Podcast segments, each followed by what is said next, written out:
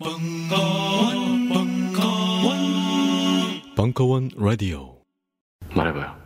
내 몸한테 왜 그랬어요? 그런 부분들은 이제 병원에서 제가 아니 그런 거 말고 내 몸이 왜 아프고 계속 뻐근한 건지 진짜 이유를 말해봐요.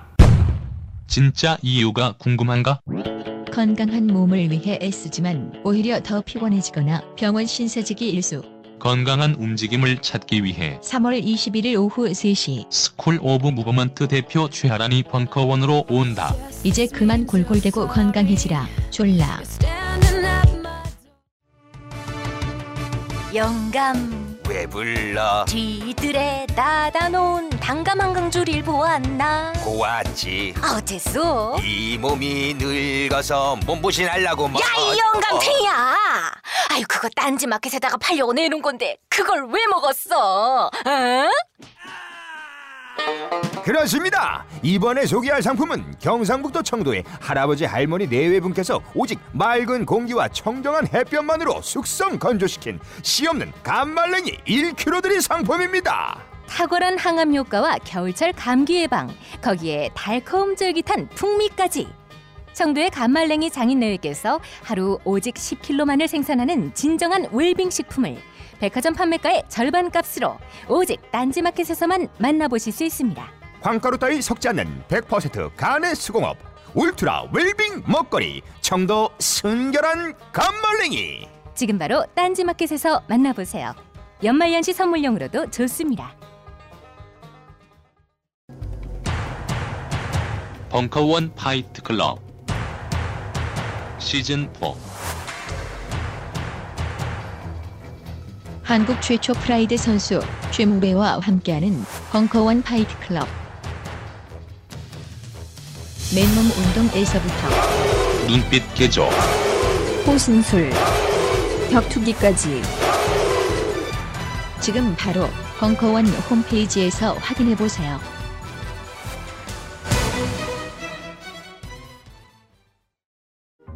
고등학교 국어 교과서 필자 직강 이강용의 장문 신공 디지털 시대의 교양 글쓰기 1강 1부 2014년 12월 16일 강연 네, 안녕하세요. 이강용입니다. 이 귀한 시간에 연말에 제 강의를 선택해 주셔서 감사합니다. 참 쉬운 게 아닌데 말이죠. 이 시간에 글쓰기 공부를 하러 여기 오신 게 대단하시고 또 찬사를 보냅니다. 귀한 시간에 그 제 강의를 선택해 주셨으니까 저도 그 시간이 시간과 노력이 헛되지 않도록 열심히 준비를 하고 또 강의를 하겠습니다. 저는 이강용이라고 하고요. 지난 8월 22일 날 이 자리에서 특강을 했는데 혹시 그때 참석하신 분 있으세요? 네, 한 분. 그리고 벙커원 그 어, 동영상이나 아니면 팟캐스트로 들어보신 분 있으세요? 네, 많이 들어보셨군요. 그래서 제가 그때 강의했던 것을 따로 얘기하진 않을 겁니다. 그래서 여러 아직 수강하시 않으신 분들은 그 팟캐스트나 이런 걸로 그 수강을 하시고요. 그리고 어, 보충을 하시면 좋을 것 같고요. 음, 제가 8주 동안 주로 말씀드릴 것은 디지털 시대의 교양과 그리고 글쓰기인데요. 결국은 글쓰기 수업입니다. 글쓰기 수업인데 글쓰기 수업과 디지털 시대의 교양이라고 하는 것은 인문 교양을 비롯해서 우리가 디지털 매체를 통해서 무수히 많은 자료들을 보지 않습니까? 그 무수히 많은 자료들 중에서 좋은 자료를 걸러내는 방법, 그리고 좋은 글을 고르는 안목 이런 것들을 함께 아울러서 알려드리려고 합니다. 어, 몸풀기로요. 이번 주 주제가 글감을 찾는 거 아닙니까?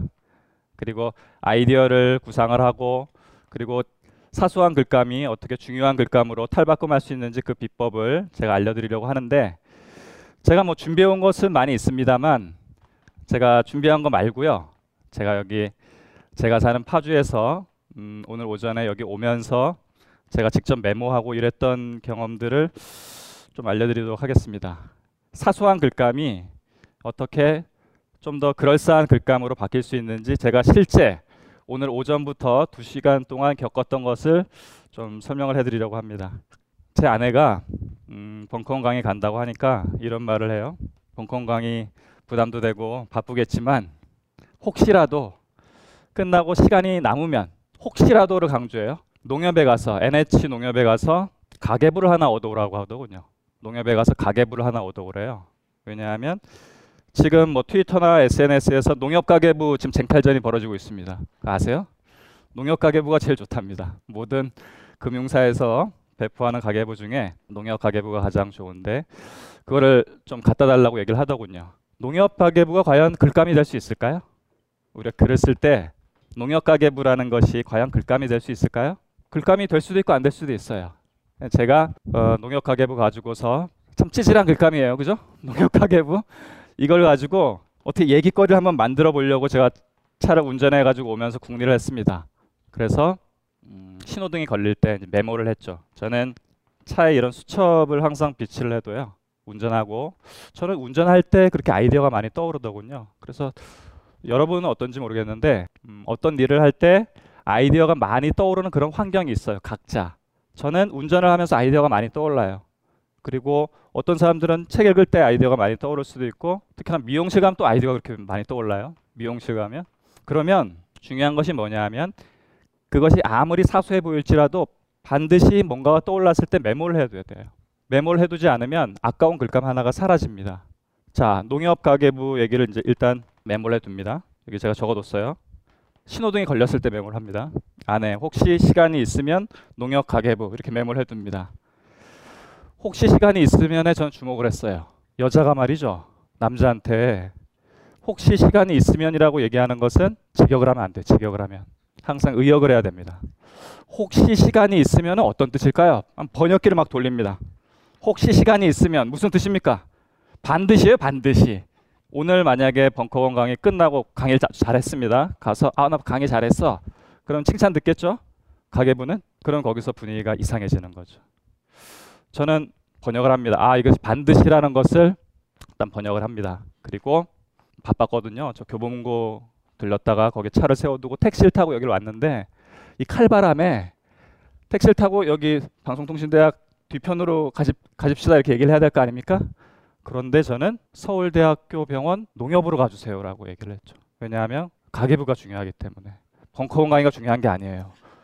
가계부가 중요한 겁니다. 저는 의사소통을 완수하기 위해서 이 칼바람 속에서 서울대학교 병원에 가서 가계부를 얻어왔습니다. 가계부를 얻어왔죠. 얼마나 사소한 얘기입니까? 그러나 지금 제가 가계부를 얻어왔습니다라고 말할 수 있잖아요. 가계부를 얻어왔습니다라고 말할 수 있는 것과 농협에 가면 가계부를 받아올 수 있습니다라고 얘기하는 것은 글의 수준이 조금은 달라요. 우리가 글을 대할 때 사소한 글감, 거대한 글감이 있는 것이 아닙니다. 교재에도 적혀 있습니다만 여러분이 오늘 꼭 명심해야 될 점은 뭐냐면 아이디어는 떠오르는 것이 아니에요. 아이디어는 떠올리는 것입니다. 떠올리는 것이고 항상 연습이 필요하고 그러한 환경을 조성해야 되는 겁니다. 또 하나 중요한 것은 아이디어라고 하는 것은 아무리 사소한 것일지라도 깊이 파고들면 거기서 어떤 글의 가치가 생기는 겁니다. 종군 기자 중에 유명한 사람 중에 로버트 카파가 있죠. 로버트 카파.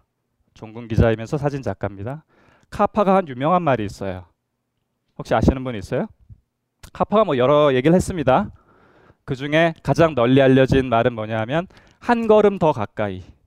저기 전투 현장이 펼쳐지고 있습니다. 그러면 어떤 기자는 2km 후방에서 망원 렌즈로 촬영을 하죠. 어떤 기자는 1km 더 다가가고 어떤 기자는 500m까지 갑니다.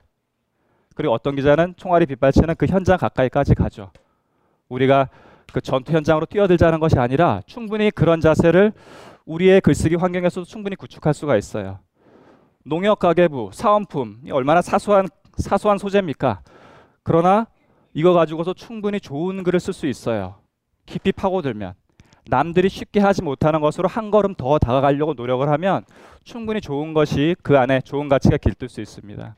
저는 뭐 책에서 배운 얘기를 하는 것보다는 제 경험 사례 가지고 상상 얘기를 하는데요. 제, 제 얘기를 하나 하죠. 저는 메모가 글쓰기의 거의 전부라고 생각을 합니다. 거의 전부라고 생각해요. 모든 것은 메모에서 출발합니다. 그리고 아이디어는 떠오르는 것이 하나 떠올리는 거예요. 떠올리려면 그런 환경이 조성되어 있어야 되는 거죠. 여러분은 언제 어디서든 메모할 준비가 되어 있습니까? 한번 오늘 가서 돌아보세요. 항상 언제 어디서든 메모할 준비가 되어 있는지. 저는 항상 언제 어디서든 메모할 준비가 항상 갖춰져 있어요. 저는 차에 메모지, 수첩과 메모 도구를 항상 비치해 두고 일부러 저는 좀 막히는 길을 선호해요. 왜냐하면 뻥뻥 뚫리면 메모할 틈이 없습니다. 일부러 좀 막히는 길을 선호하기도 합니다. 그러면 정체가 오히려 또 부담스럽지 않고 즐겁기도 해요. 저는 또 화장실에서 그렇게 아이디어가 많이 떠올라요. 큰일 볼 때. 큰일 볼 때 아이디어가 많이 떠오르기 때문에 항상 화장실 안에 수첩과 펜을 구비를 해둡니다. 또 침대 맡에도 구비를 해두고 제 책상 위에는 화이트보드가 크게 달려 있어요. 그리고 작은 칠판도 있고 항상 저는 메모할 수 있는 환경을 많이 갖춰 놓으려고 노력을 합니다. 그리고 다시 한번 강조를 하자면 이 세상에 사소한 글감은 없습니다. 사소한 글감은 없어요. 뭔가 새로운 착상이 떠올, 떠올랐을 때 그것을 파고들면 거기서 가치가 생기는 겁니다. 저는 버스를 타고 가다가 뭔가 창밖에 뭔가 이상한 것이 보이잖아요. 간판에 이상한 문구라든지 이런 것이 보입니다. 그러면 저는 버스에서 내려요. 아주 급한 일이 없으면 버스에서 내립니다. 그리고 가서 확인을 합니다. 확인을 하고 메모를 하거나 아이폰으로 사진 촬영을 하거나 그리고 버스를 다시 타요. 그러면 돈이 또 들죠. 저는 그것을 글감 글감을 찾는 비용으로 지불을 하는 겁니다. 그런 사례 하나 알려드리죠. 저는 매주 화요일마다 오늘이죠. 화요일마다 어, 지하철 3호선 안국역에 자주 가는데요. 제가 안국역에 어느 날 딱 도착을 해서 내리려고 하는데 지하철 가판대에서 뭔가 신랑이는 아니고 뭔가 그 지하철 가판대 아저씨랑 주인 아저씨랑 손님이랑 뭔가 협상을 하는 것 같았습니다. 그 모습이 보여요. 그래서 뭔가 좀 신기한 것 같아서 이제 메모를 하면서 올라갔습니다. 계단을 올라갔어요.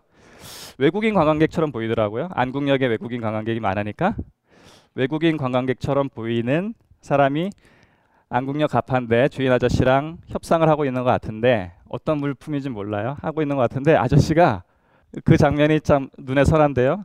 열 손가락을 쫙 펴면서 만 원이요 이렇게 얘기를 하더라고요. 만 원이요. 뭔진 모르겠어요. 근데 저는 그 모습이 참 재밌었습니다. 만 원이요도 아니고요. 만 원이요 이렇게 얘기를 하더라고요. 왜 만 원이요 이렇게 얘기를 할까요? 아마 가판대 만 원짜리가 처음 들어왔나 봅니다. 보통은 천 원이요, 이천 원이요 이렇게 얘기를 하겠죠. 만 원이요라고 손가락을 쫙 펴면서 얘기하는 것이 저는 재밌게 보였어요. 그래서 올라가면서 메모를 했죠. 메모 도구가 없었기 때문에 주로 이동 중에는 스마트폰 메모장에 씁니다. 그래서 이, 이런 내용을 메모를 하고 지하철 3번 출구 쪽으로 나갔어요. 그런데 나가고 나니까 제가 평소에 글쓰기 강의할 때 제가 강조했던 것을 제가 실천을 못하고 있더군요. 그건 뭐냐 하면 한 걸음 더 가까이 가라는 그 모토죠. 제가 한 걸음 더 가까이 갈 수 있었을까요? 한 걸음 더 가까이 갈 수 있었습니다. 자, 제가 메모의 질을 한번 높여보겠습니다. 지하철 개찰구에 카드를 찍고 다시 들어갑니다. 1,050원이 찍힙니다. 이제 제가 비용 지불을 하는 겁니다. 들어, 들어가요. 들어가서 저는 무엇을 확인하면 제가 아까 처음 했던 메모의 질을 높일 수 있을까요? 어느 외국인처럼 보이는 자, 제 최초 메모는 어느 외국인처럼 보이는이라고 메모를 했겠죠. 자, 어떻게 하면 가치의 질을 가치를 높일 수 있겠어요? 물어보면 되잖아요. 그 사람한테 물어봤어요, 제가. 이 소심한 성격에 Where are you from? 물어봤어요. 물어보니까 터키에서 왔다고 하더군요. 터키. 자, 그러면 어느 외국인처럼 보이는 관광객이라는 구절이 눈곱만큼은 나아졌죠. 손톱만큼 나아졌습니다. 터키에서 온 관광객이라는 구절로 바뀌죠. 또 하나 확인해야 될 것은 이거죠. 이거 바로 이게 과연 뭔지 주인 아저씨한테 물어봤죠. 이게 뭐냐고 만 원짜리 뭘 파시려고 하는 거냐고 물어보니까 북촌 한옥마을 엽서 모음 북촌 한옥마을 엽서 모음 열 장짜리 열 장짜리가 만 원이에요. 한 장 천 원. 애누리 없어요. 한 장에 천 원, 열 장에 만 원. 자 그러면 좀 사소해 보이긴 합니다만 제가 천오십 원을 다시 투자해서 메모의 가치질을 조금은 높였죠. 그래서 터키에서 온 관광객이 어, 안국역 가판대 주인 아저씨와 북촌 한옥마을 엽서집에 관해서 얘기를 하는데 열 손가락을 쫙 펴면서 만 원이요라고 하는 모습이 참 귀여웠다라고 메모를 할 수 있겠죠. 그러면 조금은 더 높아지는 겁니다. 그리고 더 한 단계 한 단계 더 나아갈 수 있는 겁니다. 항상 어떤 사태가 됐든 한 걸음만 더 가까이 가면 우리가 가치를 거기서 창출할 수가 있어요. 특히나 아까 제가 첫 사례로 들었던 여자와 남자의 의사소통은 아주 좋은 글감입니다. 남자와 여자는 다른 종족이죠. 화성남 금성녀라는 책이 괜히 나온 게 아니에요. 서로 의사소통의 그 충돌 이런 것이 계속 빚어지거든요. 그래서 저는 집에서 아내랑 맥주 한 잔을 할 때도 끊임없이 메모를 합니다. 병적으로 메모를 해요. 어느 날 아주 힘든 강의를 마치고 제가 강의가 주로 어, 밤 9시, 9시 반에 끝나는데 집에 가면은 거의 11시, 12시가 돼요. 그러면 아내는 저랑 맥주 한 잔을 하려고 기다리고 있죠. 저는 이제 맥주를 사가고 맥주 한 잔을 딱 꺼내 놓습니다. 그리고 북어를 살짝 부어서 안주를 마련하죠. 그런데 아내가 이런 얘기를 해요. 앉자마자 아 이따가 시간 나오면은 음, 거실 청소나 해야겠다. 거실은 이따가 시간 남으면 닦아야지. 자 번역기 돌려야죠. 번역기를 막 돌리면 그게 당장 나보고 방을 닦으라는 소리라는 것을 알 수가 있죠. 그러면 저는 일단 진공청소기와 밀대를 일단은 갖다 둡니다. 안 닦아도 돼요. 이따 닦아도 돼요. 그러나 일단은 가져옵니다. 가져오면 의사소통이 시작되는 겁니다. 거기에서 어 그래 이따 닦지 뭐라고 하면 의사소통 실패. 항상 사람과 사람 사이의 의사소통이 가장 좋은 글감입니다. 여러분이 친한 어떤 친구와의 어, 어떤 만남이나 아니면 카카오톡에서 나눴던 대화들 이런 것이 아주 좋은 글감이에요. 꼭 괴테의 책을 읽고 셰익스피어의 책을 읽으면서 글감을 찾으려고 하지 마세요. 여러분의 일상이 가장 좋은 글감이에요. 자, 남자와 여자의 의사소통이라는 그 거창한 소재의 출발점을 출발점이 생겼죠 거기서.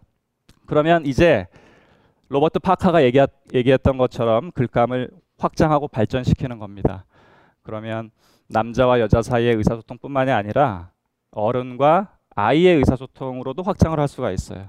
예를 들어 제 아기는 지금 세 살이고 이제 곧 두 돌이 되는데요. 이제 내년에 네 살인데 요새 막 그 말을 배우고 있습니다. 말, 단어, 문장, 어설픈 문장 이런 것을 막 구사하고 있는데 제 아기가 어, 근래 1, 2주 동안 가장 많이 한 말이 뭐냐 하면 이거 뭐야?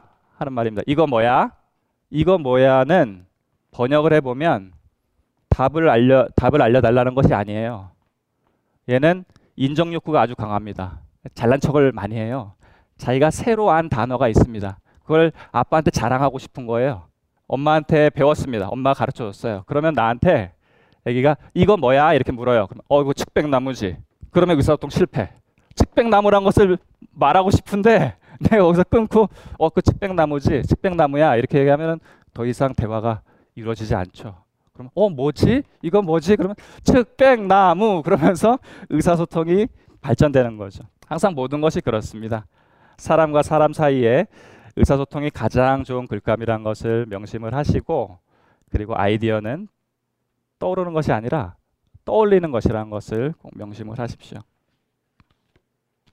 예를 들어 아까 농협 가계부 얘기도 우리가 조금 더 발전시키자면 제가 이 농협 가계부 얘기를 오면서 한번 검색을 해봤어요. 아까 교보문고에서 그랬더니 트위터나 아니면 그 페이스북 이런 데서 많이 얘기가 오고 가고 있더라고요. 농협 가계부 얘기가. 그러면 농협 가계부라는 것을 아는 사람들이 아주 많이 있을 겁니다. 우리의 글쓰기 경쟁자들입니다. 그러면 저는 농협 가계부를 가서 얻어왔기 때문에 일단 1단계는 통과한 겁니다. 그 중에서 일단 추려졌어요. 그러면 이거를 가, 갖고 온 것보다 더 좋은 글을 쓰려면, 더 가치 있는 글을 쓰려면 어떻게 해야 될까요? 이걸 써보는 거죠. 이것을 한 2개월 정도, 3개월 정도 써본 다음에 드디어 이런 문장을 구사할 수 있습니다. 농협 그 유명한 농협 가계부를 3개월 써봤더니라는 구절을 나중에 쓸 수 있어야 되는 거죠. 다른 것도 마찬가지예요. 내가 이러이런 것을 해보고, 해보고 나니라는 것은 아주 강력한 힘을 발휘하거든요.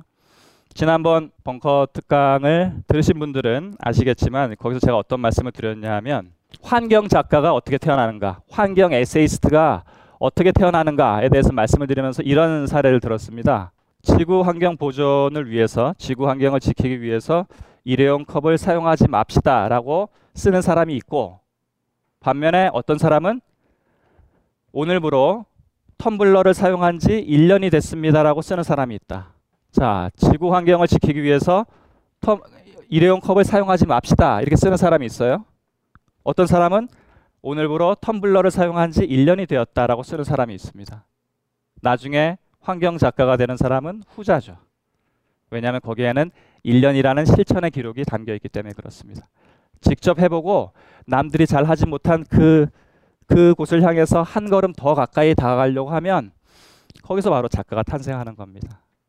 남들이 가지 않는 길을 먼저 가보거나 아니면 한 걸음 두 걸음 더 앞서서 나간 사람들을 작가라고 부르거나 선생이라고 부르는 거예요. 우리는 작가가 되거나 선생이 되기 위해서 이 귀한 시간에 이 자리에 모인 겁니다. 아주 가치 높은 글을 쓰기 위해서.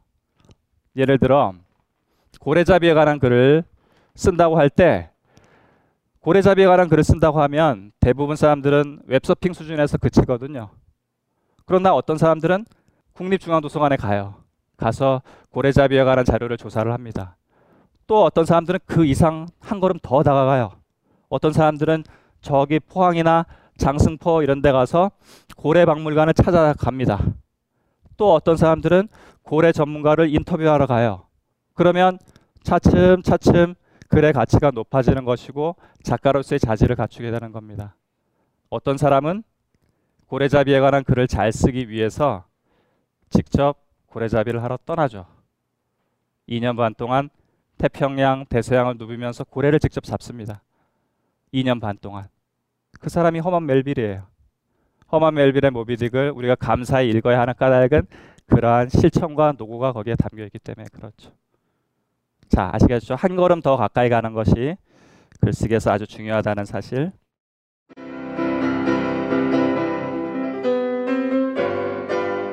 클래식은 너무 멀리 있거나 혹은 너무 가까이 있다.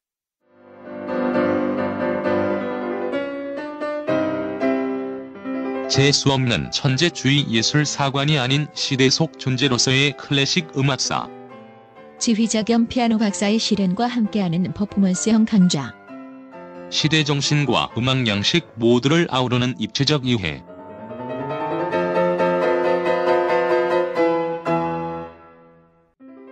(2015) 벙커원 울트라 스페셜 클래식 끝판 48주 과정 강헌, 송창진 올드 클래식 자세한 사항은 벙커원 홈페이지를 참조하세요. 요즘 나는 책 추천을 하지 않는다. 그래도 이 책은 추천하지 않을 수 없다. 나는 딴지일보 읽은 척 매뉴얼의 애독자였으니까. 이웃시민 고전은 직접 반려들어 읽는 게 가장 좋다. 그게 여의치 않으면 너부리의 읽은 척 매뉴얼을 읽어라. 읽은 척 매뉴얼은 고전들의 뒤틀린 소개이자 색다른 비평일 뿐만 아니라 그 자체로 고전과 맞먹는 유사 고전이다. 고종석 그는 딴지일보 역사를 통틀어 가장 딴지적 글쟁이다. 김어준 고전이 얼마나 재밌는가를 은하계에서 가장 재밌게 설명하는 책. 딴지 편집장 너브리의 고전문학 읽은 척 매뉴얼. 아직 고전을 모르는 분들께 그리고 이미 고전을 알고 있는 분들께도 강력 추천합니다. 지금 바로 전국 서점에서 만나보세요. 딴지 마켓에서 구입하는 분께는 저자 사인본을 배송해 드립니다. 안녕하세요. 딴지마켓 조립 PC 전문 업체 컴스테이션의 이경식입니다. 혹시 알고 계십니까? 용산 선인상가에 빛나는 1층 130호. 제 머리 때문에 빛나는 건 아니고요. 저희 컴스테이션이 여러분들을 기다리고 있는 곳입니다. 2014년 가을 저희 컴스테이션은 전국의 컴퓨터 호객님들을 탈출시켜 주기로 결심했습니다. 더 이상 용산에서 어리버리하게 돌아다니지 않아도 될 우리 딴지스를 위해 신뢰와 정직함으로 컴스테이션이 선인상가 1층 130호에서 여러분들을 기다리고 있겠습니다. 친절함이 무엇인지 경험해보고 싶으신 분들은 주저하지 마시고 놀러오세요. 마음을 담아 설명드리겠습니다. 전국의 딴지스들이 엄지손가락을 치켜 세울 때까지 최선을 다하겠습니다. 지금 당장 궁금하시거나 나오시기 부끄러우신 분들을 위해 휴대전화도 개방해 놓겠습니다. 011-892-5568번 전화 주십시오. 고맙습니다. 컴스테이션은 조용한 형제들과 함께합니다.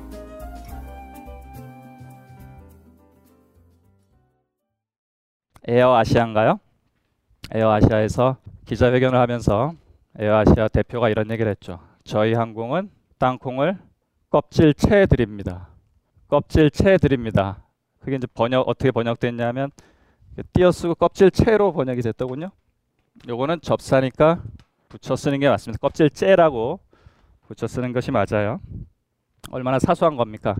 그러나 또 하나 중요한 글감, 우리 주변에 있는 좋은 글감은 음, 잘못 쓰는 용어들, 잘못 쓰는 표현들을 잘 발굴해서 간추려서 기록하고 그리고 찾아보는 거죠. 고사전만 찾아보면 좋은 글감이 나올 수가 있죠. 제가 지난 특강에는 자세히 말씀을 못 드렸는데 음, 우리는 이제 8주간 공부하는 사람들이기 때문에 제가 좀 더 강력하게 말씀을 드리겠습니다. 국어 소사전을 준비를 하셔야 돼요. 글을 잘 쓰려면. 이거보다 더 큰 사전은 필요가 없고요. 요 정도 크기 사전을 꼭 준비를 하셔야 됩니다. 새 걸로 사실 필요 없고 중고로 사세요. 저는 저도 헌책방에서 샀거든요. 요 정도 크기가 중요합니다. 요 정도 크기. 가로 10cm, 세로 20cm 정도의 크기. 국어 사전을 꼭 구비를 하시고 이거보다 작으면 정보가 좀 부족하고요. 이거보다 크면 갖고 다니질 않으니까 쓸모가 없어요. 그래서 뭐 어느 브랜드든 상관이 없고 요 정도 크기 되는 국어 소사전을 꼭 준비를 하십시오. 그래서 그날 그날 새로운 용어가 떠오를 때마다 이렇게 체크를 해두세요. 체크를. 그리고 어 제가 국어 사전을 쓰는 방법을 하나 소개를 하자면 저는 어려움풋이 않은 단어들도 꼭 사전을 찾아보면서 확인을 하거든요.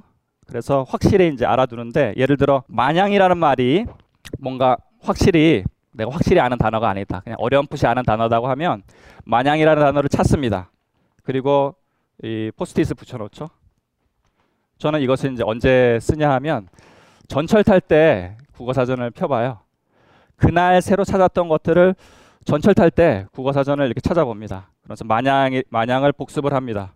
전철에서 이렇게 국어 사전 펴고서 이렇게 중얼중얼거리면서 복습을 하잖아요. 그럼 주변의 사람들 안 앉는다? 주변의 사람들이 자리를 비켜줘요. 그러니까 아주 좋아요. 저는 버스 탈 때 한번 경험했는데 버스에 버스 이렇게 서서 이렇게 중얼중얼거리면서 이렇게 마냥 이전과 다름없이 사뭇하니까 자리를 비켜주더군요. 뭐 좋죠 뭐. 그래서 그날 새롭게 얻은 것을 새롭게 확실히 안 것을 확인했으면 이제 포스트잇을 띄고 앞으로 다시 보내죠. 그리고 그날 그날 새롭게 안, 안 것이 있으면 다시 포스트잇을 붙여서 그날 그날 확인을 하고 국어 사전을 준비하는 것이 중요합니다. 왜냐하면 글쓰기의 실력은 결국은 어휘력이기 때문에 국어 사전을 항상 배치를 하시고 그리고 어, 항상 갖고 다니세요. 항상 갖고 다니면서 확인을 하시고 제가 글 잘 쓸 수 있는 비법 하나를 알려드리겠습니다. 제가 쓰는 방식이니까 음, 믿으셔도 좋을 거예요. 저는 하루 일과를 마무리하기 전에 그날 보낸 이메일을 열어봅니다. 한번 써보세요. 오늘 돌아가셔서 잠자리에 들기 전에 하루 동안 보냈던 이메일 있죠. 보낸 편지함에 하루 동안 보냈던 이메일을 차근차근 쭉 한번 살펴보세요. 그러면 그날 여러분이 자주 썼던 단어라든지 문구가 있을 겁니다. 자주 썼던 단어들, 예를 들어 내가 오늘 도대체를 많이 썼구나, 굉장히를 많이 썼구나, 그런 단어들이 아마 보일 겁니다. 그런 단어들을 한두 개 정도 꼭 사전을 찾아서 확인을 해보세요. 사전을 찾아서 확인해 보면 아마도 여러분이 그동안 알고 있었던 뜻과 좀 다를 겁니다. 우리가 그동안 알고 있었던 어려움풋이 알고 있었던 뜻과 좀 다른 경우가 많아요. 저도 그렇거든요. 그러면 그 단어들을 그날 확인을 하고 그 다음 날부터는 자기가 정확하게 아는 대로 이메일을 보내면서 적용을 해보는 거죠. 그런 식으로 저는 글쓰기 연습을 합니다. 중요한 것은 뭐냐 하면 항상 글쓰기 환경을 갖춰야 된다는 것이고 그날 그날 자기가 자주 활용하는 그런 매체를 잘 활용해야 된다는 겁니다. 주변에 우리는 뭐 스마트폰을 갖고 다니니까 메모 도구가 항상 있는 셈이죠. 그리고 어, 종이 수첩도 갖고 다니면 좋고요. 그런데 이럴 때가 있어요. 스마트폰을 쓰기도 어렵고 그리고 종이 수첩에 메모하기도 어려울 때 뭔가 구상이 떠오르거나 생각이 떠올랐는데 메모를 해야 되거든요. 그런데 메모할 방법이 없을 때 그럴 때가 있어요. 예를 들면 샤워를 할 때라든지 아까처럼 신호등에 걸리지 않고 차가 계속 직진을 한다든지 혹은 미용실에 간다든지 메모를 할 수 있는 도구가 없을 때 그럴 때 저는 어떤 방법을 택하냐 하면 임시 기억을 활용을 해요. 임시 기억. 저는 나중에 제가 쓰고자 하는 그 글의 소재 중에 연상 기억이라는 것이 있는데요. 암기를 잘하는 방법, 그 하나를 소개를 하죠. 여러분도 한번 적용해 보세요. 메모 도구가 없을 때, 메모 도구가 없을 때 가장 좋은 메모 도구는 암기예요. 암기. 그런데 그 암기가 정확한 암기일 필요는 없고 잠시 이따 어, 메모 도구가 생겨서 메모를 할 때까지 한 몇 시간 정도만 그 기억을 지탱해 주면 되거든요. 그때 제가 주로 쓰는 방법 하나를 소개를 하죠. 자, 여러분하고 한번 실습을 해 보겠습니다. 제가 운전하고 가다가 라디오에서 축구 국가대표팀이 전지 훈련을 떠난다는 얘기를 듣습니다. 전지 훈련을 떠난다. 여러분 전지 훈련이 무슨 뜻 같습니까? 전지 훈련. 저는 전지 훈련이라는 말을 늘 쓰면서도 그게 정확히 어떤 뜻인지는 알 수가 없었어요. 그래서 아, 내가 이따가 전지 훈련이란 말을 사전을 꼭 찾아봐야겠다. 이제 그 생각이 떠오릅니다. 그러면 전지 훈련을 일단 머릿속에 기억을 해둬야 될 거 아닙니까? 자, 우리 같이 한번 기억을 해 보겠습니다. 저는 어떤 방식으로 기억을 하냐 하면 항상 제가 좋아하는 스포츠 스타라든지 연예인을 항상 한 명을 떠올립니다. 자, 예를 들어 김연아라고 해봅시다. 김연아. 김연아를 여러분 머릿속에 한번 떠올려 보세요. 김연아. 김연아가 아니어도 좋고 여러분이 좋아하는 어떤 연예인이 될 수도 있습니다. 김연아가 건전지를 있죠. 건전지를 등에 짊어지고 피겨 스케이팅을 하는 모습을 한번 떠올려 보세요. 건전지, 커다란 건전지를 등에 메고 피겨 스케이팅을 합니다. 자, 떠올렸죠? 제가 이따가 강의 끝나기 전에 확인을 해볼 겁니다. 기억이 나는지 안 나는지. 이거 아주 강력해요. 김연아도 좋고 저는 음, 축구 선수로 주로 예를 들거든요. 축구 선수로 예를 들어 기억해야 될 게 한두두 가지 세 가지 이상으로 확장이 될 때는 저는 리오넬 메시, 크리스티아노 호날두, 리베리 이런 제가 좋아하는 축구 선수들의 빗대서 이렇게 연상해서 기억을 합니다. 자, 일단 이것은 접고요. 일단 강의 끝나기 전에 과연 전지 훈련을 여러분이 기억해낼 수 있는지 없는지 확인을 해보겠습니다. 아마 대부분 기억하실 거예요. 교재 다 맞으셨죠? 교재를 한번 펴보십시오. 자, 강의 진행에 관해서 오리엔테이션을 하겠습니다. 제목이 디지털 시대의 교양 글쓰기입니다.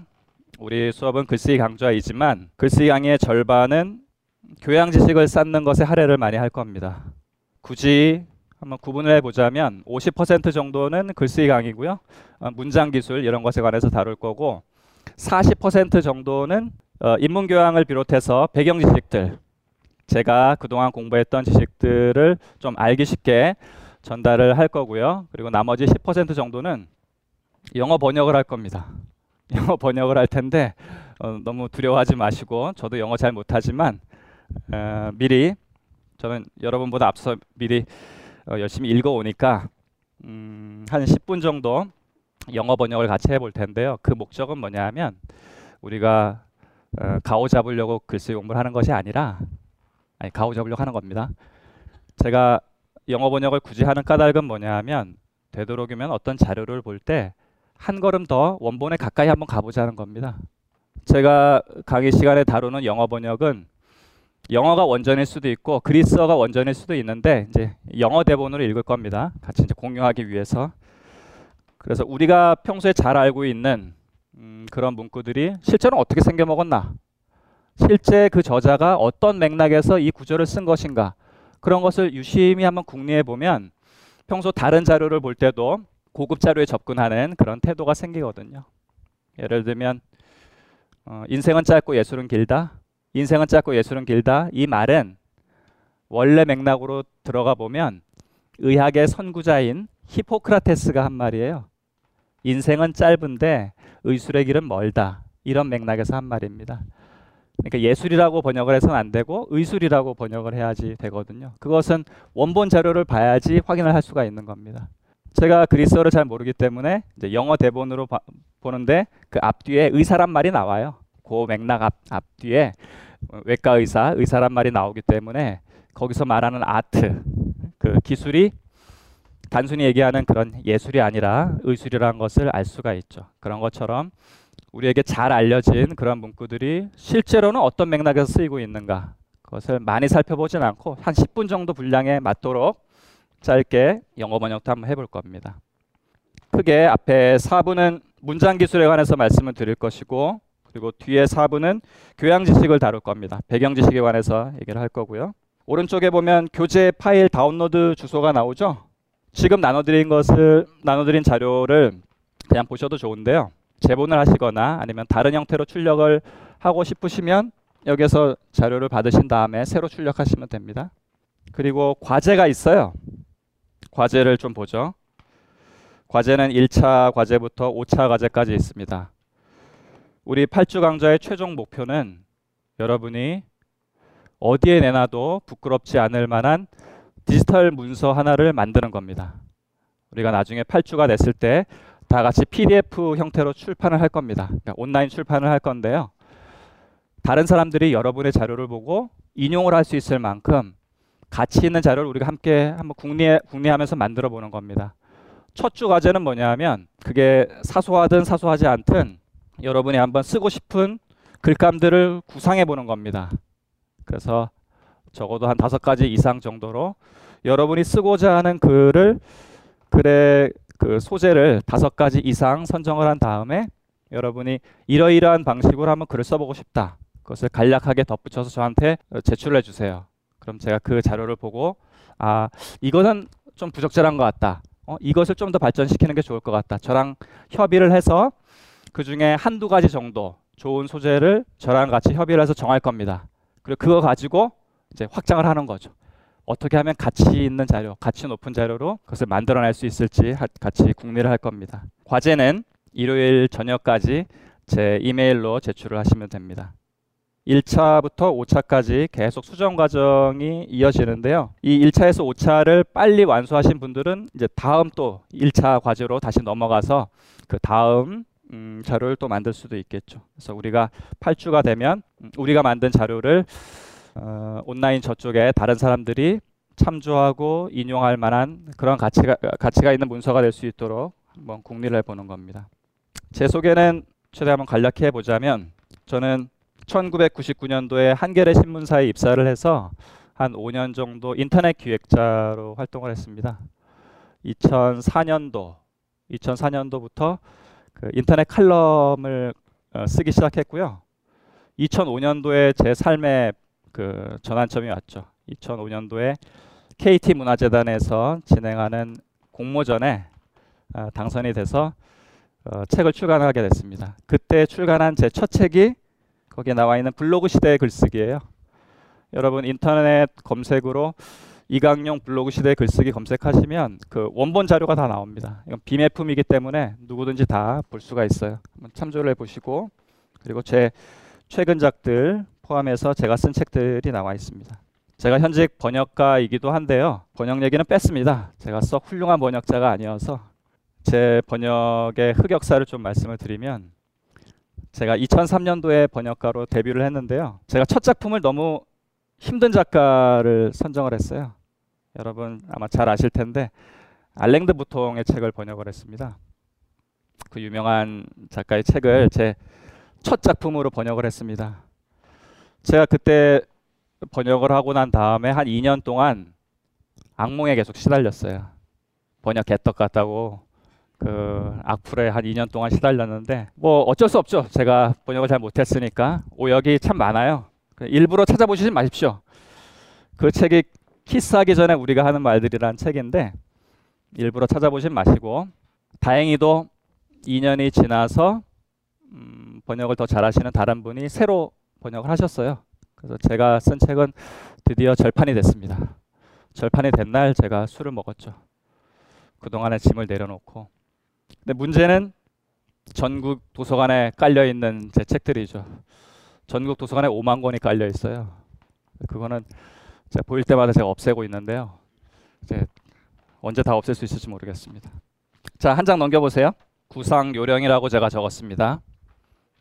아까도 말씀드렸듯이 구상은 떠오르는 것이 아니라 떠올리는 거예요. 떠올리는 것이고 그리고 그 둘째 문장을 제가 늘 강조를 하는데요. 제가 쓰고 있는 방식이기도 합니다. 보통 사람들은 말이죠. 책을 보고 영화를 보고 공연을 보고 전시회를 본 다음에 기억에 남는 것을 메모를 하죠. 우리는 오늘부로 삶을 좀 바꿔봅시다. 책이나 공연이나 영화를 보고 메모를 하려고 하지 말고요. 메모를 하기 위해서 책을 보고 메모를 하기 위해서 영화를 봅시다. 그러면 삶이 좀 바뀌어요. 글쓰기의 삶이. 왜냐하면 뭔가 영화를 보고 난 다음에 저는 인터스텔라를 아직 못 봤습니다만 인터스텔라를 보고 나면 뭔가 메모할 거리가 생길 수도 있고 아닐 수도 있죠. 그런데 한번 삶을 바꿔보세요. 뭔가 메모할 거리를 찾아내기 위해서 인터스텔라를 보세요. 저는 집에 TV는 없습니다만 그 다시 보기로 가끔 무한도전이나 혹은 라디오스타 이런 몇 가지 예능을 골라 보는데요. 그때도 저는 메모거리를 찾아내기 위해서 라디오스타를 봐요. 메모거리를 건져내기 위해서 라디오스타를 보면 그냥 그 연예인들 나와서 수다 떠는 단순한 프로그램이 아니라 그 안에서도 뭔가 끄집어낼 것이 있습니다. 분명히 영화를 볼 때도 마찬가지고 다큐멘터리를 볼 때도 마찬가지고 항상 메모 메모거리를 뭔가 찾아내기 위해서 뭔가를 보면 분명히 보입니다. 그런데 뭐가 보이냐 하면 말이죠. 여러분이 평소에 관심이 있는 그런 것들에 기반을 두고서 뭔가가 보여요. 예를 하나 들면 제가 단테 알레기에리의 신곡을 읽고 있었습니다. 신곡을 읽고 신곡 중에서 지옥편을 읽고 있었어요. 단테 신곡의 지옥편에는 이런 구절이 나옵니다. 단테가 자기 스승인 베르길리우스와 함께 베르길리우스가 인도를 해서 지옥문에 데려가요. 지옥문에 이렇게 써 있습니다. 여기에 들어오는 자 모든 희망을 버릴지어다. 지옥문 앞에 지옥문을 통과하려면 자기가 갖고 있는 희망을 내려놓고 지옥으로 들어가야 됩니다. 그건 무슨 얘기냐 하면 삶에서 희망을 내려놓는 순간 그 현, 현실이 지옥으로 변한다는 메시지거든요. 그거는. 자, 단테 신곡 지옥편을 읽고 있어요. 저는 버킷리스트라는 영화를 보러 갑니다. 그럴 때 버킷리스트를 보고 나서 메모를 하는 것이 아니라 메모거리를 하나 건져내려고 좋은 대사라든지 이런 것을 건져내겠다는 투철한 정신을 갖고 그 영화를 봅니다. 자, 영화를 보다 보니까 이런 구절이 있더군요. 버킷리스트는 보신 분들은 아시겠지만 할아버지 둘이 시한부 선고를 받고 죽기 전까지 하고 싶은 목록을 쭉 정하죠. 그래서 그것을 하나하나 실현해 나가는 얘기죠. 그래서 그 비용은 둘 중에 하나가 갑부. 극중 인물은 에드워드 콜 사장인데 잭 니콜슨이 연기를 했죠. 에드워드 콜 사장은 의료 갑부고요. 그리고 그 파트너인 모건 프리만이 연기했던 그 아저씨는 자동차 정비공인데 그 인문학 공부를 좋아하는 자동차 정비공이에요. 그래서 이 둘이 차근차근 죽기 전에 해야 할 일들을 실현해 나가는 얘기죠. 거기에 에드워드 콜 사장이 이미 시한부 판정은 받았고 회사 일에 대한 회의도 있고 그래서 회사에 잘 안 갑니다. 근데 어느 날 문득 회사에 가요. 회사에 뚜벅뚜벅 가서 부하 직원한테 이런 얘기를 합니다. 자네 단테 읽어봤나? 그 신곡을 얘기하는 겁니다. 자네 단테 읽어봤나? 지옥편 말이야. 이러면서 쓱 지나가는 장면이 나옵니다. 그 대사는 너무 잠깐 나오기 때문에 눈여겨보지 않으면 그냥 쓱 지나쳐요. 자네 단테 읽어봤나? 지옥편 말이야 하고서 쓱 지나가요. 그런데 저는 평소의 관심사, 그때 갖고 있었던 관심사가 단테 신곡 지옥편이었기 때문에 그 대사가 의미하는 바를 바로 알 수 있었어요. 그건 뭐냐 하면 에드워드 콜 사장이 부하 직원한테 이렇게 얘기하는 겁니다.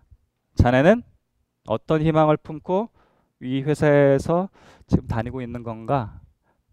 자네 희망은 뭔가? 자네 희망을 품고 살아가고 있나? 이렇게 얘기하는 거죠. 자네 희망을 품고 얘기 살아가고 있나? 이렇게 얘기하면은 별로 근사한 대목이 아니지만 단테 지옥편 읽어봤나? 이렇게 얘기하는 것은 훨씬 더 근사하죠. 그러면 그 부하 직원은 지옥편을 펴보겠죠. 집에 가서 거기 그렇게 나옵니다. 여기에 들어오는 자 모든 희망을 버릴지어다. 제가 그 누구도 주목하지 않았던 그 대목을 끄집어내서 메모를 하고 나중에 그걸 가지고 또 글로 썼어요. 확장을 해서 글로 썼습니다. 그것은 평소의 그 관심사와 그리고 메모를 하나 건져내겠다는 투철한 작가 정신이 빚어낸 그런 결과죠. 공교롭게도 그때 저는 또 어떤 영화를 봤냐 하면 김씨표류기라는 영화를 봤어요. 김씨표류기는 안 보신 분들은 꼭 보셔야 되는 영화입니다. 글쓰기 교재로 아주 좋은 영화입니다.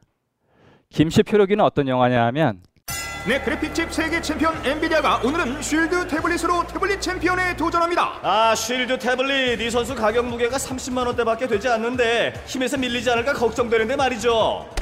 이게 웬일입니까? 쉴드 태블릿 가벼운 가격 무게로도 전혀 밀리지 않는 모습 괜히 벤치마크 프로그램 최고 점수를 받은 게 아니었군요 지금 주먹이 굉장히 빠르거든요. HDMI 연결도 다른 태블릿과는 달리 직접 연결 방식이라 잔동작이 없어요. 전면 스테레오 스피커로 파이팅이 넘치는 모습입니다.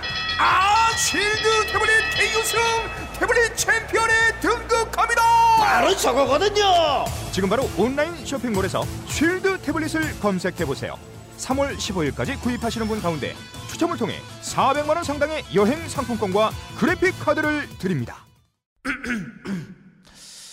잠시만.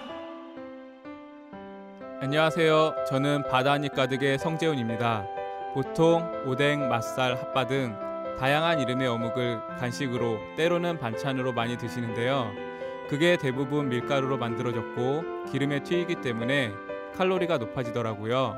그래서 저희는 어육 함량이 높으면서 기름에 튀기지도 않는 맛과 건강을 생각한 그런 어묵 한번 만들어 보고 싶었습니다. 그런데 이렇게 만들다 보니 팔아도 남는 게 없더라고요. 여러분, 저희가 정직하게 만든 어묵을 딴지 마켓에서 계속 판매할 수 있게 많은 관심 부탁드립니다. 정성을 담아 쪄서 만든 어묵 가마복고 여러분의 관심이 필요한 정직한 먹거리입니다. 잠시만 우리 이제 어묵 먹어요 맛있는 가마복고 우리는 생각했습니다. 실외는 가까운 곳에 있다고. 우리가 파는 것은 음료 몇 잔일지 모르지만 거기에 담겨 있는 것이 정직함이라면 세상은 보다 건강해질 것입니다. 그래서 아낌없이 담았습니다.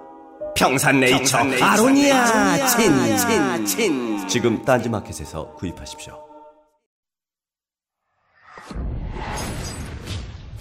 최악의 사이코패스 킬러 유영철. 서울 서남부 연쇄살인범 정남규. 미국을 충격으로 빠뜨린 사이코 킬러 게리 리지웨이.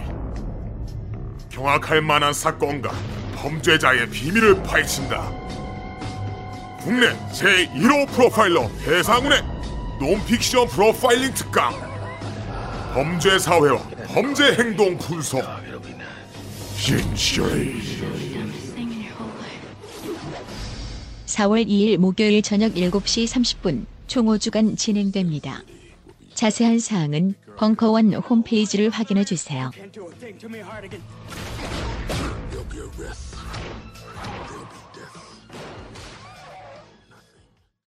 김씨 표류기는 어떤 영화냐 하면 사채빚에 시달리던 한 남자가 자살을 하려고 결심을 해요. 사채 무섭거든요. 저도 써봐서 압니다. 제가 러시앤캐시를 400만 원 쓴 적이 있어요. 400만 원 썼다가 막 골로 갈 뻔했습니다. 사채빚 잘못 쓰면 큰일 나요. 제가 400만 원 빌려서 1000만 원 가까이 갚았어요. 사채가 무서운 것은 돈을 빌리면 그것을 바로 못 갚게 합니다. 아주 높은 이자를 때려가지고 엄청나게 많은 그 폭리를 취하거든요. 아마 그 사람도 러시앤 캐시를 썼나 봅니다. 러시앤 캐시를 쓰고 아마 갚을 길이 막막해졌던 거죠. 그래서 한강에서 투신 자살을 시도합니다. 그런데 안 죽죠. 깨어나 보니까 무인도에 자기가 표류하고 있는 겁니다. 분명히 한강으로 뛰어내렸는데 깨 보니까 무인도예요. 밤섬이죠, 밤섬. 한강 가운데. 문득 깨닫습니다. 야, 예, 내가 이렇게 함부로 목숨을 던질 것이 아니라 아, 그래도 열심히 살아야지. 나가서 열심히 살아야겠다. 결심을 하는데 못 나오죠. 나갈 방법이 없어요. 휴대폰도 안 터지죠. 나갈 방법이 없는 겁니다. 그래서 그 안에서 의식주를 다 해결을 하죠. 그래서 한강 밤섬에서 표류한다는 얘기가 나오는데 거기 하이라이트는 뭐냐 하면 이 사람이 배고픔에 막 굶주려 가지고 막 고통스러워할 무렵에 짜파게티 봉지를 하나 발견을 합니다. 이 사람은 평소 때 평소에 짜장면을 혐오했던 사람입니다. 싸구려 음식이라고. 그런데 자기의 그 어, 짜장면을 무시했던 그 과거를 반성을 하죠. 짜장면 봉지를 보면서 막 눈물을 흘리면서 짜장면이 먹고 싶다는 그 간절한 마음을 품습니다. 그런데 짜장면이 빈 봉지였던 거예요. 이게 짜파게티가 빈 봉지. 빈 봉지인데 면은 없었지만 다행히도 스프가 고스란히 남아 있었던 겁니다. 짜장 스프가. 그래서 삶의 희망을 불태우죠. 내가 음, 짜장면을 반드시 만들어 먹으리라. 굳게 결심을 하고 옥수수를 재배를 해요. 새 똥을 뒤져가지고 옥수수 알갱이를 찾아내. 그래서 옥수수 알갱이 심어. 옥수수가 무럭무럭 자라.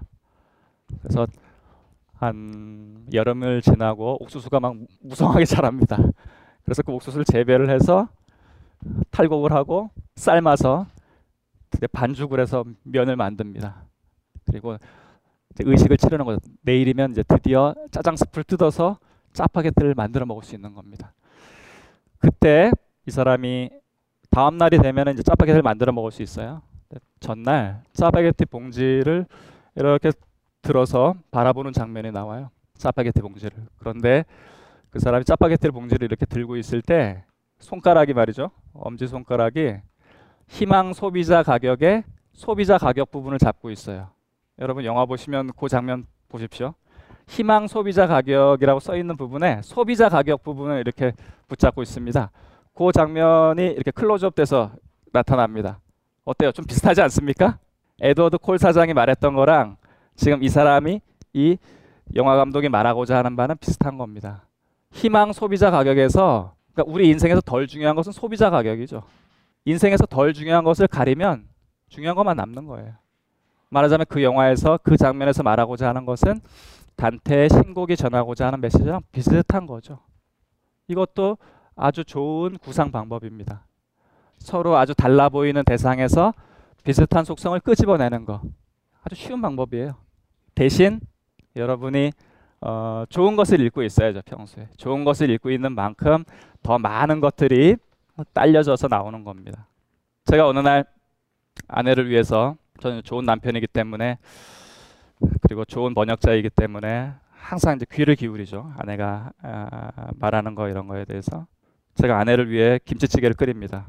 김치찌개를 끓였는데 제가 평소에 김치찌개를 아주 잘 끓이거든요. 근데 그날은 맛이 쓰레기더군요. 도저히 먹을 수가 없어요. 김치찌개를. 제가 황금 레시피대로 했는데도 맛이 없더라고요. 유심히 봤더니 김치가 안 익었더라고요. 김치가 안 익은 안 익은 김치로는 맛있는 김치찌개를 끓일 수가 없습니다. 이게 글감이 될 수 있을까요, 과연? 이것도 글감이 될 수 있어요. 메모를 해두면 메모를 해두었죠. 설 익은 김치로 김치찌개를 맛있게 끓일 수 있는 방법은 없다. 메모를 해둡니다. 노트에다 메모를 해둬요. 그러면 메모를 해둔다는 것은 우리의 임시 기억 장치에 넣어둔다는 겁니다. 그러면 그 메모를 한 다음에 세상을 바라보고 영화를 보거나 책을 볼 때는 그 기억이 항상 뇌리에 남아있기 때문에 그것을 가지고서 세상을 바라보게 돼요. 뭔가 책을 읽을 때도 그것과 비슷한 구절이 보이기 마련입니다.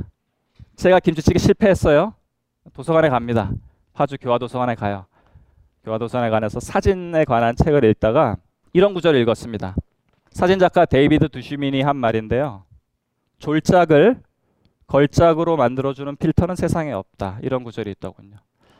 다시 한번. 졸작을 걸작으로 만들어주는 필터는 세상에 없다. 자, 비슷합니까? 김치찌개 얘기랑 좀 비슷하지 않아요? 원본이 좋아야지 거기서 나오는 응용본도 더 좋을 수 있다는 메시지랑 비슷하죠. 자, 이제 메모를 해둡니다. 그리고 그 메모를 연결을 해두죠. 자, 이게 2단계 메모법이에요. 처음에 떠오르는 대로 일단 단어라든지 짧은 문장으로 메모를 해둡니다. 그리고 아까 말씀드렸던 것처럼 그것을 가치 있게 다듬죠. 한 걸음 더 다가가려고 노력을 하는 거죠. 원본은 무엇일까? 원래 맥락은 무엇일까? 메모를 해두고 그리고 그 메모와 비슷한 것이 생겼을 때 그 메모를 서로 연결을 해 두는 겁니다. 그러면 거기서 또 좋은 글감이 나오거든요. 그리고 또 다른 책을 읽다가 이런 구절을 읽었어요. 일본의 영화 감독인 구로사와 아키라 감독의 말을 제가 읽었는데 구로사와 아키라 감독은 뭐 세계 영화인들이 존경하는 거장 감독이죠. 그 구로사와 아키라 감독이 이런 얘기를 했습니다. 제 아무리 훌륭한 영화 감독이라 할지라도 삼류 시나리오를 가지고서는 좋은 영화를 만들 수 없다. 이런 얘기를 했어요. 뭐 뻔한 얘기입니다. 그런데 뻔하지 않죠.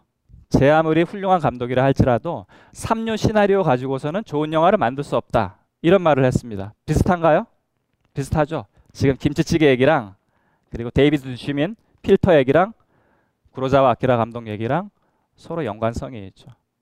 그러면 그 세 개 메모가 함께 합쳐져서 아주 좋은 풍부한 글감이 되는 겁니다. 그것도 어, 구상을 하는 아주 훌륭한 방식이에요. 자, 하나씩 한번 볼까요? 첫째 제가 인용했던 것은 잘못된 정보와 상식을 바로잡기. 우리 주변에는 잘못된 상식이 많습니다. 특히나 음, SNS에는 단적으로 얘기를 하자면 반 이상은 가짜예요. SNS에서 떠도는 정보들의 반 이상은 가짜입니다. 좋은 정보는 그렇게 많지가 않아요. 좋은 정보와 그렇지 않은 정보를 가려내려면 여러분이 떠도는 그 정보의 출처를 확인하는 습관을 들여야 되면, 되는 겁니다. 저는 작년 말에 이런 카톡을 하나 받았어요. 제가 지금은 카톡을 안 씁니다만 작년 말에는 작년 말에 쓸 때 이런 카톡을 받았습니다. 반기문 총장의 송년사 이런 거더군요. 건물은 높아졌지만 인격은 더 작아졌고 고속도로는 넓어졌지만 시야는 더 좁아졌다. 소비는 많아졌지만 기쁨은 더 줄어들었고 집은 커졌지만 가족은 더 적어졌다. 뭐 이런 식의 아주 그럴싸한 좋은 얘기가 담겨 있더군요. 저는 이 메시지 딱 받는 순간 구라일 것이라는 느낌이 딱 왔어요. 왠지 구라 같더군요. 근데 아직은 몰라요. 구라인지 아닌지. 그냥 감만 있는 거죠. 어떻게 하면 되나요? 확인해 보면 되잖아요. 확인해 봤더니 이거는 반기문 총장의 송년사가 아니더군요. 저 호주의 한 항공사의 CEO가 한 말인데요. 제프 딕슨이라는 사람이 쓴 글인데 이게 중요한 것은 아니고 우리가 음, SNS에서 떠도는 그 정보들을 믿을 것이 아니라 뭔가 여러분이 인용하고 싶거나 그럴 때는 출처를 항상 확인해 보라는 거죠. 그러면 원본 정보에 다가갈 수가 있습니다. 이 반기문 송년사가 해를 넘겨서 1월이 되잖아요.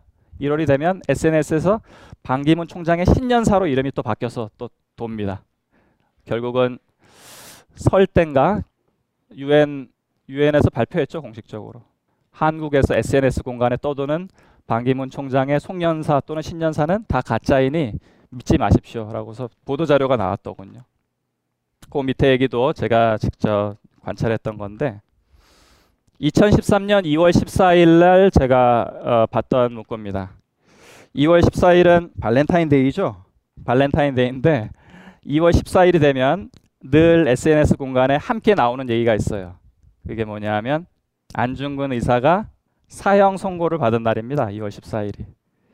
2월 14일은 안중근 의사가 사형 선고를 받은 날인데 그래서 사람들이 이런 글을 올리죠. 발렌타인데이에 열광할 것이 아니라 우리 안중근 의사의 예, 순국 정신도 좀 되새겨야 되는 거 아니냐 이렇게 좋은 말씀 많이 하시는데 제가 이 자료를 보고 어떤 것을 봤냐 하면 제가 이때 안중근 의사 평전을 읽고 있었습니다. 안중근 의사 평전을 읽고 있었는데 SNS에서 떠도는 얘기 중에 이런 게 있더라고요. 안중근 의사 어머니가 안중근 의사에게 편지를 하나 보냈답니다. 안중근 의사 어머니가 이런 소식을 듣게 돼요. 2월 14일 어, 아들 중근이가 사형 선고를 받았다. 이런 소식을 듣게 됩니다. 어머니로서 참 가장 불행한 소식을 듣게 된 거죠. 그래서 안중근 의사 어머니가 안중근 의사한테 이런 편지를 썼다고 해요. 안중근 의사에게 죽음을 두려워하지 말고 산의 대장부답게 떳떳하게 죽음을 받아들여라. 이 어미는 괜찮다. 이런 아주 감동적인 편지를 썼다고 하면서 그 편지가 SNS 공간에 계속 돌고 돌더군요. 그런데 뭔가 좀 이상한 냄새가 나는 겁니다. 이건 뭔가 아닌 것 같아요. 뭔가 아닌 것 같아요. 그래서 제가 원본을 찾아내기 위해서 이제 궁리를 했죠. 원본을 알기 위해서는 전문가에게 물어보면 될 거 아닙니까? 그래서 제가 전문가에게 물어봤죠. 누구에게 물어봤냐 하면 안중근 의사 평전을 쓰신 분한테 물어봤어요. 서울대 황재문 교수한테 제가 직접 이메일을 보내봤죠. 지금 SNS 공간에 이러한 안중근 의사 어머니의 편지가 많이 떠돌고 있는데 평전을 읽어봐도 그 얘기는 하나도 없는 것 같습니다. 실제로 황재문 씨가 안중근 의사에 대해서는 그래도 가장 많이 알고 계시는 분인데 그 평전에 아무리 읽어봐도 그런 구절이 안 나오거든요. 안중근 의사 어머니가 만약 편지를 썼다고 하면 중요한 자료일 텐데 평전에는 그 얘기가 하나도 안 나오는 겁니다. 그래서 궁금했죠. 그래서 황재문 교수한테 물어봤더니 구라라고 하더군요. 그것은 작가들이 만들어낸 말이랍니다. 작가들이 만들어낸 말이고 안중근 의사 어머니는 편지를 보낸 적이 없고 다만 우리가 넘겨짚어서 얘기를 하자면 면회를 갔던 안중근 의사의 동생들에게 그러한 얘기를 전했음 직하다. 여기까지가 사실이라고 합니다. 그래서 동생들에게 뭐 이러이러한 얘기를 전했다고 알려지긴 합니다만 역사적인 사실은 아닌 거죠. 그래서 인터넷 공간에 떠도는 안중근 의사 어머니의 편지는 다 가, 거짓인 거죠. 실제 있는 정보가 아닙니다. 근데 그것은 계속 돌고 돕니다. 이야기는 힘이 세기 때문에. 그리고 이제 시간이 지납니다. 제가 MBC 무한도전을 가끔 보는데요. 무한도전에서 똑같은 사례를 다뤘습니다. MBC 무한도전 팀에서 안중근 의사의 어머니와 안중근 의사 얘기를 다뤄요. 그러면서 아니나 다를까 이 편지를 또 소개하더군요. 유재석 씨가 나와서 편지를 낭, 낭독을 합니다. 이미 사람들은 감동할 준비가 돼 있어요. 안중근 의사에게는 뭐 항상 들어도 감동적이니까. 그리고 이 편지만 읽으면 이제 눈물 펑펑이야 다들. 이제 이 편지만 유재석 씨가 잘 낭독을 하면 눈물 펑펑 흘리면서 감동적으로 프로그램이 마무리됩니다. 그런데 유재석 씨가 이런 얘기를 합니다.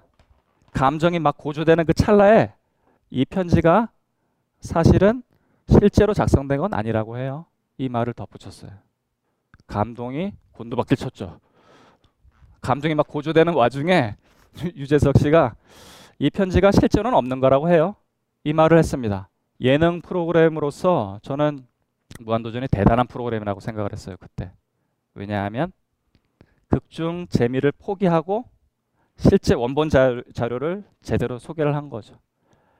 이미 감정은 막 올라오고 있는데 그것을 포기하고 재미와 감동을 포기하고 원래 있는 그대로 사실을 제공을 하더라고요. 그래서 아 무한도전이 괜찮은 프로그램이구나 그 생각을 했어요.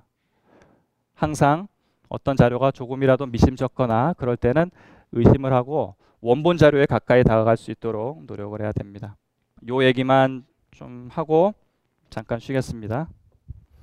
여러분 글쓰기란 것은 말이죠. 김용건의 아들로 태어나서 하정우가 되는 게 글쓰기입니다. 김용건의 아들로 태어나서 하정우가 배우 하정우가 되는 것이 글쓰기예요. 우리가 처해진 환경을 우리가 마음대로 바꿀 수는 없습니다. 김용건의 아들로 태어난 것은 바꿀 수가 없어요.